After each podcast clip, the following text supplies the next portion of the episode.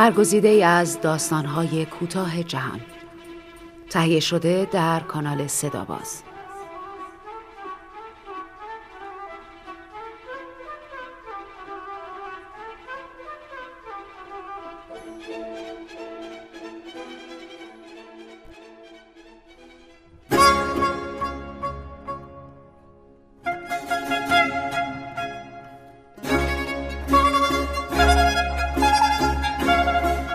آقای کبوتر و بانو، نویسنده کاترین منسفیلد، مترجم شیرین تعوانی، با صدای بهناز بستاندوست.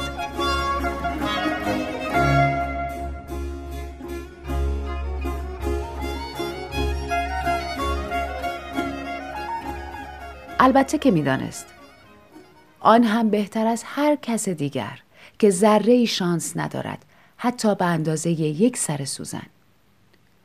اصلا تصورش هم نامعقول بود، اینقدر نامعقول که هیچ تعجب نمی کرد اگر پدر دخترک، خب هر کاری که پدر دخترک می کرد برای او کاملا قابل فهم بود. در واقع هیچ چیز جز درماندگی محض، جز این واقعیت که این به راستی آخرین روز اقامتش در انگلستان بود، نمی توانست او را به حرکت وادارد. تازه همین حاله‌اش هم یک پاپیون چارخانه کرم و لاجوردی از توی کشوی کمد انتخاب کرد و لب تخت خوابش نشست. اگر دخترک بر می گشت و می گفت چه غلطا، آیا تعجبی داشت؟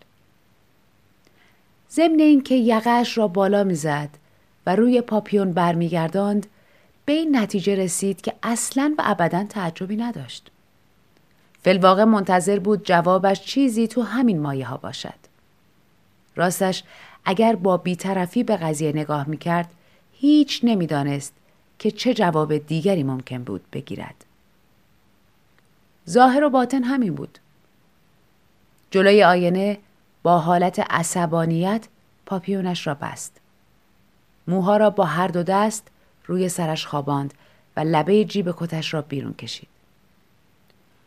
مردی با درآمد سالانه پانصد الی ششصد پوند از باغ میوه‌ای در رودزیا، انگار جا توی دنیا قحط بود، بی هیچ سرمایه‌ای، بی یک شاهی درآمد اضافی تا دست کم چهار سال دیگر، از بابت ریخت و قیافه و اینجور چیزها هم که چندان چنگی به دل نمیزد.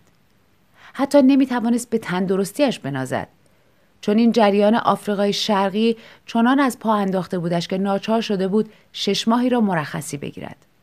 هنوز هم که هنوز بود، رنگ و رویش جا نیامده بود و همانطور که دلا شده بود و خودش را توی آینه نگاه میکرد، به نظرش رسید که در آن بعد از ظهر وضعش از حد معمول هم خرابتر شده.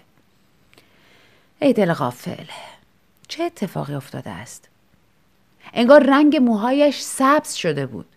لعنت بر شیطان، هر عیبی که داشت رنگ موهایش مغز پسته‌ای نبود، این یکی دیگر نور علی نور بود.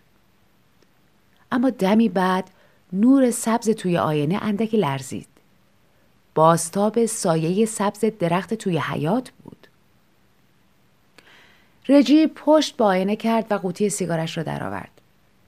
اما یادش آمد که خانم جان چقدر بدش می آید که کسی توی اتاق سیگار بکشد. این بود که دوباره آن را توی جیبش گذاشت و به طرف کمد لباس رفت. نه خیر، محال بود بتواند یک نکته مثبت در سر تا پایش پیدا کند. حالا که آن دخترک، آه، از رفتن باز ماند. دستها را در هم قلاب کرد و به کمد تکیه داد. ولی با وجود موقعیت دخترک و ثروت پدرش و با وجود اینکه بچه یکی یک دانه و در ضمن محبوب ترین دختر محله بود، با وجود زیبایی و هوش سرشار، هوش، یک چیزی میگویم یک چیزی میشنوید، هیچ کاری نبود که از عهده‌اش ساخته نباشد. رژی حتم داشت که اگر لازم میشد میتوانست در هر زمینه نبوغ به خرج دهد. و با وجود اینکه پدر و مادرش او را میپرستیدند و او هم آنها را میپرستید و محال بود که بگذارند راه به آن دوری، خلاصه با وجود هر مانعی که فکرش را بکنید، عشقش به او انقدر شدید بود که نمی توانست امیدوار نباشد. اما آیا واقعا امید بود؟ یا اینکه مربوط میشد به این تمنای غریب و آمیخته به حجب که بتواند از اون مراقبت کند، هرچی را که بخواهد برایش مهیا کند و نگذارد جز عشق هیچ چیز دیگری نزدیکش شود. اما چقدر عاشقش بود.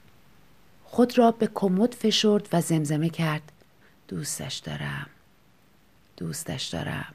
و همان دم خود را همراه او در راه امتالی یافت. شب بود. دخترک در کنجی نشسته و خوابش برده بود. چانه لطیفش در یقه پیراهنش فرو رفته بود. مژگان قهوه‌ای طلایی‌اش بر گونه‌هایش خوابیده بود. رجی شیفته بینی کوچک و قلمی، لب‌های خوش ترکیب و گوش‌های کودکانه او بود که حلقه موی قهوه‌ای طلایی می‌پوشاندشان. حال از میان بیشه‌ای می‌گذشتند.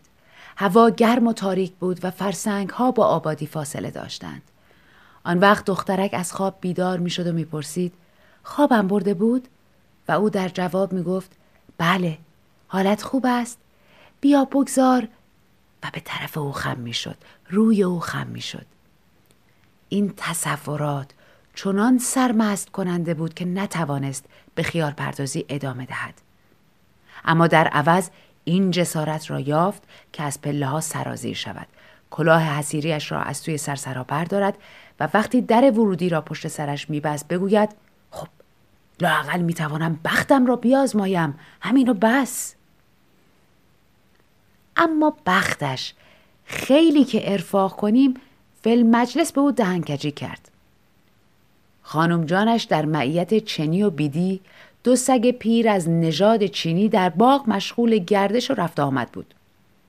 البته که رژینالد به خانم جانش علاقه داشت و خانم جانش هم در مجموع به هر حال نیتش خیر بود و جرأت و استقامتش حد و حصری نداشت، اما هیچ نمیشد انکار کرد که به عنوان یک مادر خیلی عبوس و سختگیر بود و در زندگی رژی لحظات زیادی پیش می آمد، البته تا قبل از اینکه عموآلیک بمیرد و باغ میوه به او برسد، که شک نداشت که تنها فرزند یک بیوه زن بودن سختترین مجازاتی است که می شود برای یک جوان در نظر گرفت.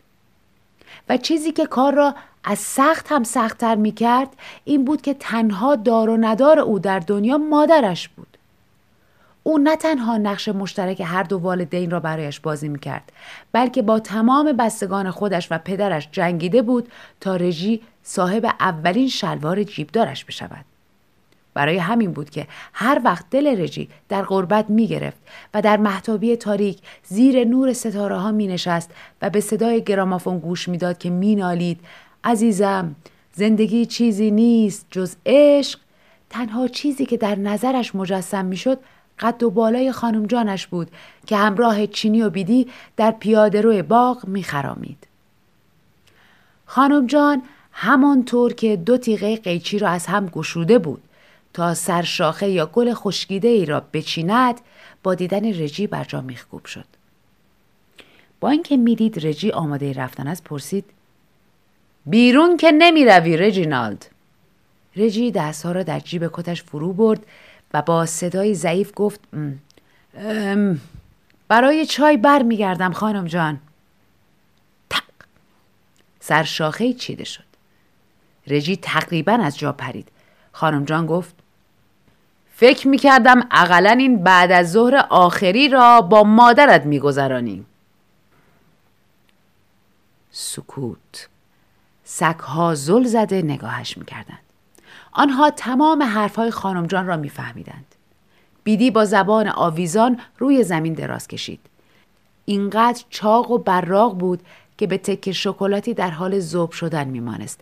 اما چنی، چشمهای چنی مانند خود را با قصه به رژی دوخت و بینیش را طوری آهسته بالا کشید که گویی تمام دنیا بوی گند میداد. صدای تق قیچی از نو بلند شد. بوته‌های بیزبان دخلشان آمده بود. خانم جان پرسید: اجازه هست مادرتان بداند کجا تشریف میبرید؟ عاقبت بازجویی پایان گرفت. اما رژی تا وقتی از دیدرس خانه دور نشده و به نیمه راه منزل سرهنگ نرسیده بود، از سرعت قدمهایش کم نکرد. تازه آن موقع بود که متوجه شد چه بعد از ظهر جانانه است. تمام صبح یک دم باران باریده بود، از آن بارانهای گرم و سیلاسای آخرهای تابستان، و اکنون آسمان صاف شده بود و تنها دنباله از لکه های ابر کوچک سفید مثل قطاری از بچه اردک ها بر فراز جنگل در پرواز بود. نرم بادی می‌وزید، اینقدر که آخرین قطرات باران را از تن شاخسار بتکاند. یک ستاره ولرم روی دستش پاشید، شلپ. یکی دیگر با ضرب روی کلاهش خورد. جاده خلوت می درخشید. پرچین‌ها بوی نسترن می دادند. گل‌های ختمی درشت میان حیات خانه‌های ویلایی چه برقی می زدند. و این هم منزل سرهنگ بود. به همین زودی رسیده بود. دستش را روی در آهنی گذاشت. آرنجش بوته‌های یاس بنفش را تکاند و گلبرگ و گرده گل روی آستین کتش پخش شد. اما یکم آرامتر. روی هم رفته خیلی تند آمده بود. قصدش این بود که قبلا همه چیز را یکم سبک سنگین کند. یکم یواشتر. اما پاهایش او را در پیاده روی باغ میان بوته‌های گل سرخ که در دو سویش قد برافراشته بود پیش می برد. همینطور بی مقدمه که نمی شود. اما دستش ریسمان زنگ را گرفته و کشیده بود و چنان سر و صدای راه انداخته بود که گفتی آمده بود تا خبر آتش گرفتن خانه را بدهد. انگار دخترک خدمتکار هم توی سرسرا کشیک میداد، چون در خانه بی معطلی باز شده بود و قبل از اینکه تنین زنگ لعنتی خاموش شود، رژی را توی سالن پذیرایی محبوس کرده بود. تازه آن وقت بود که سالن بزرگ و سایه روشن با چتر آفتابی که روی پیانوی بزرگ قرار داشت، او را به هیجان آورد و دستخوش دلهره و بیقراری کرد. همه جا در سکوت فرو رفته بود. اما همین حالا بود که در سالن باز شود و سرنوشتش تعیین شود. حالش بیشباهت به وقتی نبود که به مطب دندانسازی می رفت. دست از جان شسته بود. ولی درست در همان حال با حیرت فراوان صدای خودش را شنید که می گفت پروردگارا، خودت می دانی که چندان کاری برای من نکرده ای. و همین او را به خدا آورد. دوباره متوجهش کرد که اوضاع تا چه اندازه جدی است. اما دیر شده بود. دستگیره چرخید. آن داخل شد. فاصله سایه روشن بینشان را پیمود. دستش را در دست او گذاشت و با صدای نرم و لطیفی گفت خیلی متاسفم رژی، پدرم رفته بیرون، مادرم هم رفته شهر که کلاه بخرد. این است که فقط من ماندم که ازت پذیرایی کنم. رژی که نفسش به زحمت بالا می آمد، کلاهش را به دکمه های جلویی کتش فشرد و با لکنت گفت راستش را بخواهی فقط آمدم که آمدم که خداحافظی کنم. آن نرم و آرام گفت عجب.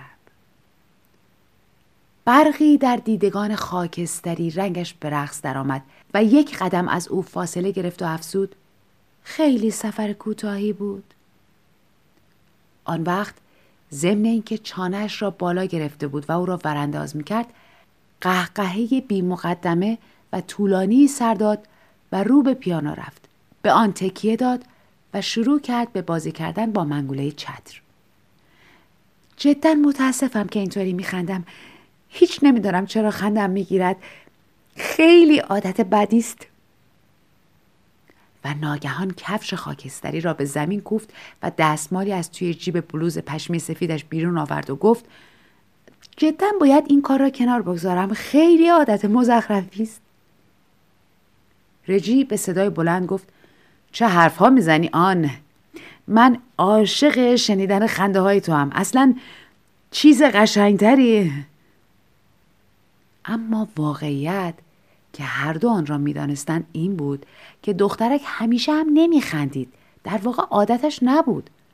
منتها از همون روز اولی که با هم آشنا شده بودند، از همان لحظه اول، بنا به دلیلی مجهول که رجی آرزو میکرد آن را بفهمد، آن به او خندیده بود. برای چه؟ اصلا مهم نبود که کجا باشند یا راجب چه چیزی حرف بزنند. امکان داشت درگیر جدی ترین گفتگوی ممکن دست کم از نظر رجی باشند که آن غفلتاً نگاهی به او میانداخت و لرزه کوتاه و سریع بر چهرهش میدوید، لبانش از هم میگشود، برقی بر دیدگانش میرقصید و شروع میکرد به خندیدن. عجیبتر این بود که رجی گمان میکرد خودش هم دلیل خندهش را نمیداند. بارها دیده بود که رویش را بر میگرداند، اخم میکند، گونه هایش را مک میزند، دستهایش را به هم میفشارد، اما فایده نداشت. حتی وقتی خود آن شکوه میکرد که نمیدانم چرا خنده ام میگیرد، باز هم صدای قهقهه ملایم و طولانیش بلند میشد. خلاصه معمایی بود. آن دستمال را کنار گذاشت و گفت: چرا نمی نشینی؟ یک سیگار روشن کن. سیگارها توی همان جعبه کوچک کنار دستت هستند. من هم یکی میکشم. رجی سیگارش را برایش روشن کرد و همانطور که به سمت او خم شده بود، انعکاس شعله کوچک را توی حلقه مرواریدی که به انگشتش بود دید. آن پرسید: فردا باید بروی نه؟ رجی جواب داد: بله، همین فردا. و همزمان با ادای این جمله چتر کوچک دود را با فوت به کناری راند. لعنت بر شیطان. چرا اینقدر عصبی شده بود؟ تازه کلمه عصبی هم تعریف مناسبی نبود و افزود: باور کردنش خیلی خیلی مشکل است. آن با صدای ملایم گفت: بله، جدا خیلی مشکل است، نه؟ و دولا شد و نوک سیگارش را توی زیر سیگاری سبز رنگ چرخاند. در این حال چقدر قشنگ شده بود، جدا قشنگ. و توی آن مبل غولاسا چقدر کوچک دیده می شد. گرمای محبت در جان رژینات دوید. اما صدایش، آن صدای ملایم و رخوتناک بود که تمام وجود رژی را به لرزه درآورد. آن گفت: احساس می کنم که سالهای سال است که اینجایی. رژینات پک عمیقی به سیگارش زد و گفت: حتی تصور برگشتنم وحشتناک است. از دل خاموشی صدایی برخاست: بقبقو، بقبقو. آن گفت: اما از بودن در آنجا که راضی هستی، مگر نه؟ انگشت سبابه را در گلوبند مرواریدش قلاب کرد و افزود: همین چند شب پیش بود که پدرم میگفت به نظر او تو خیلی خوشبختی که روی پای خودت هستی. و به او خیره شد. لبخند رژینالد رنگی نداشت. سرسری گفت: چندان هم احساس خوشبختی نمی کنم. باز هم صدا آمد: بقبقو، بقبقو. آن زمزمه کرد: منظورت غربت و تنهایی است؟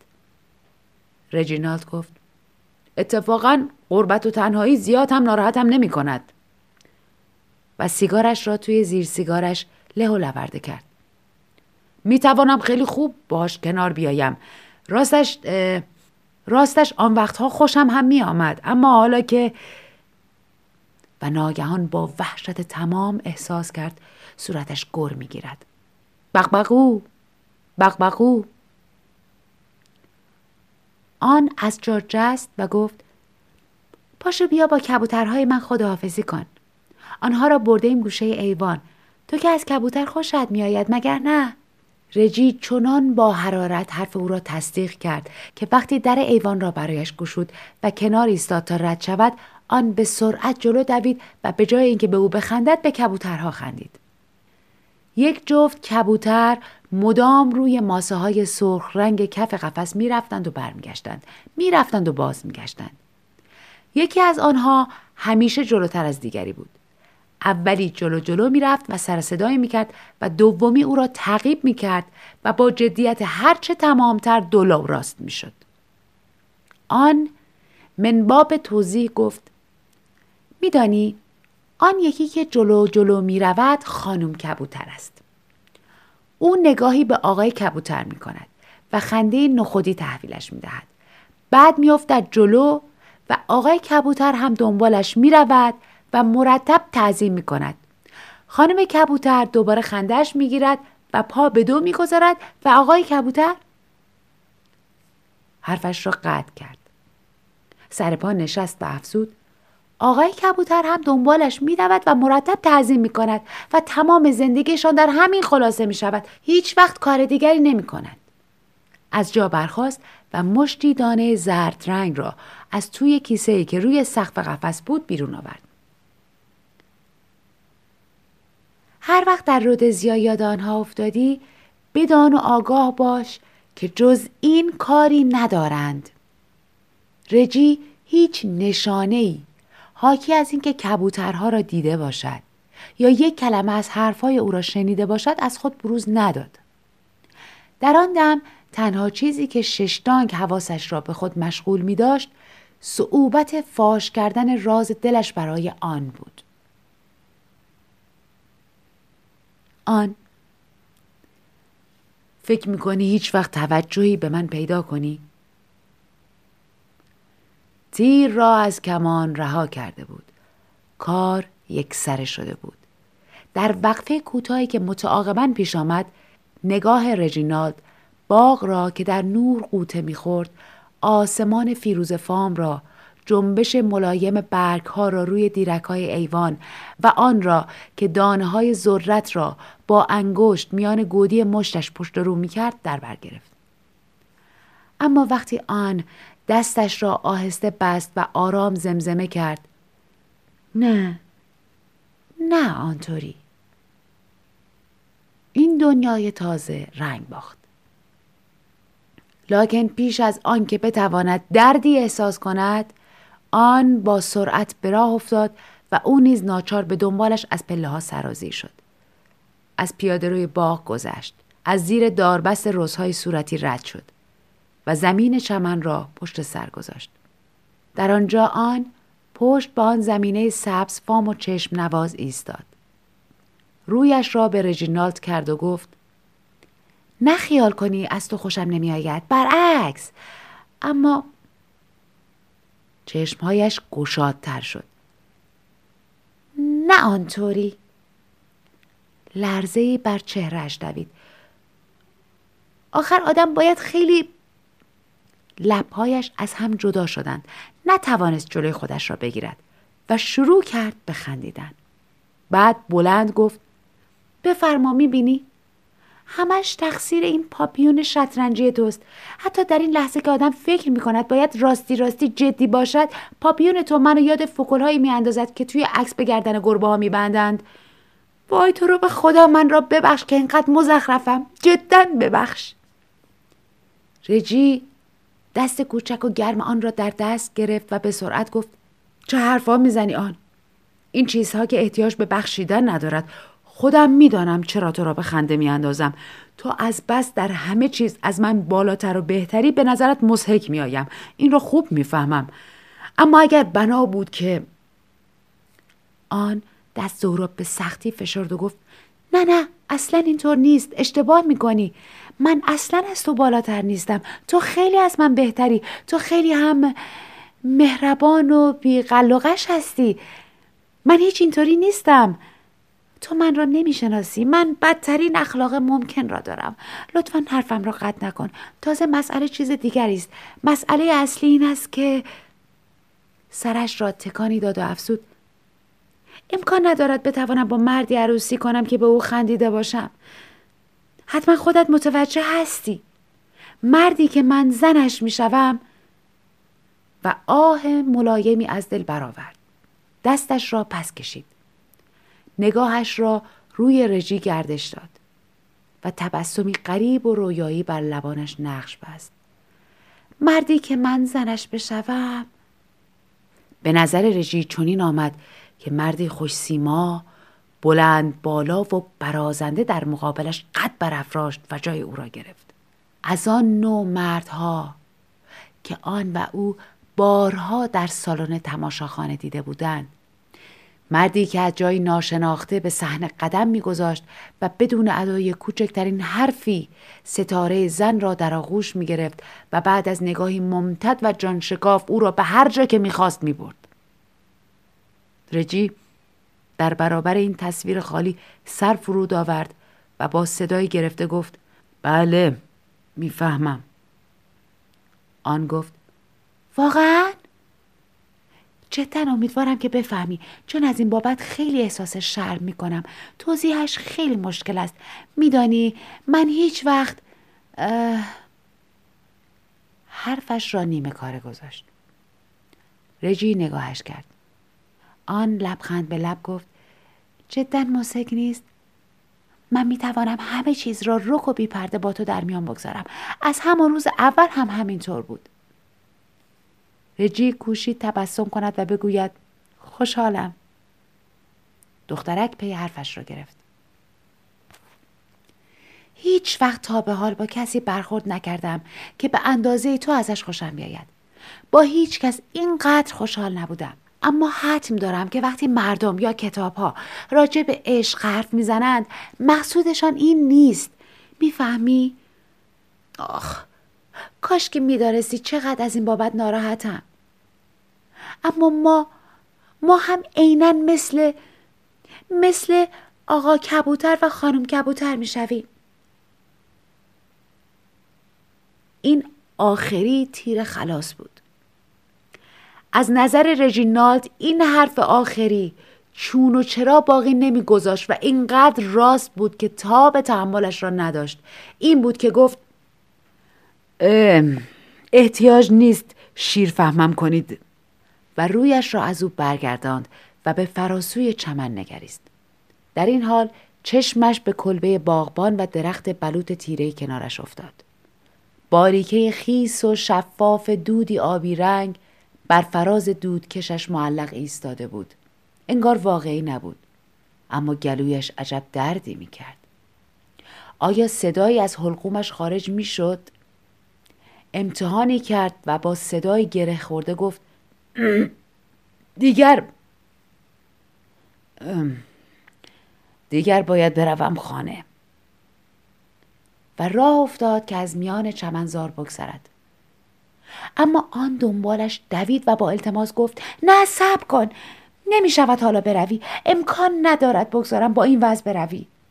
و ضمن این که اخم کرده بود و لب را به دندان میگزید، به او خیره شد. رجی به خود تکانی داد و گفت: نه نه مسئله ای نیست.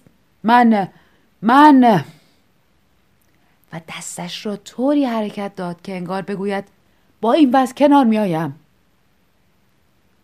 آن گفت: اما این که خیلی وحشتناک است، و دستهایش را در هم قلاب کرد و جلوی او ایستاد. حتما متوجه هستی که ازدواج ما چقدر مصیبت بار خواهد بود، مگر نه؟ رجی با دیدگانی گود افتاده نگاهش کرد و گفت: بله، بله، کاملا. خیلی احساس تقصیر و بدجنسی می کنم. یعنی میگویم که برای آقای کبوتر و بانو خیلی هم خوب است، اما مجسم کن که در زندگی واقعی. نه، فقط مجسم کن. رجی گفت: بله، البته، البته. و دوباره راه افتاد که برود. اما باز هم آن مانعش شد. آستینش را گرفت و رجی با شگفتی تمام دید که این بار به جای خندیدن به دختر بچه‌ای میماند که کم مانده بزند زیر گریه. آن گریه کرد. اگر میفهمی، پس چرا اینقدر غمگینی؟ چرا اینقدر دلخوری؟ چرا اینقدر پکری؟ رجی آب دهانش را قورت داد. از نو چیزی را به اشاره دست از خود دور کرد و گفت: دست خودم نیست. بدجوری ضربه خوردم. اگر همین حالا راهم را بکشم و بروم میتوانم. آن با لحنی تحقیرآمیز گفت: چطور میتوانی حرف رفتن را بزنی؟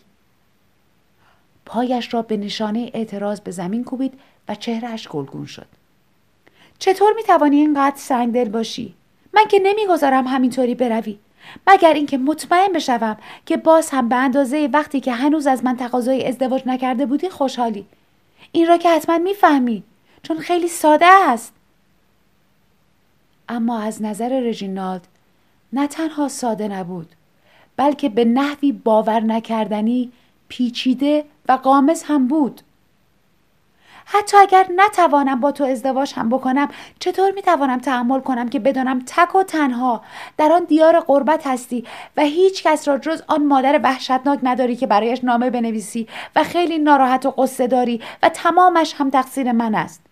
اصلا تقصیر تو نیست، فکرش را هم نکن، اینها همه سرنوشت است. رجی دستی را که روی آستینش بود در دست گرفت و بوسید و با ملایمت گفت: نمیخواهم دلت به حالم بسوزد آن عزیز و نازنین. و این بار تقریباً به حال دو از زیر داربست رد شد و از پیاده روی باغ گذشت. از روی ایوان صدا برخاست: بقبقو، بقبقو. و از میان باغ صدا برخاست: رجی، رجی. رجی بر جای ایستاد و به طرف صدا برگشت.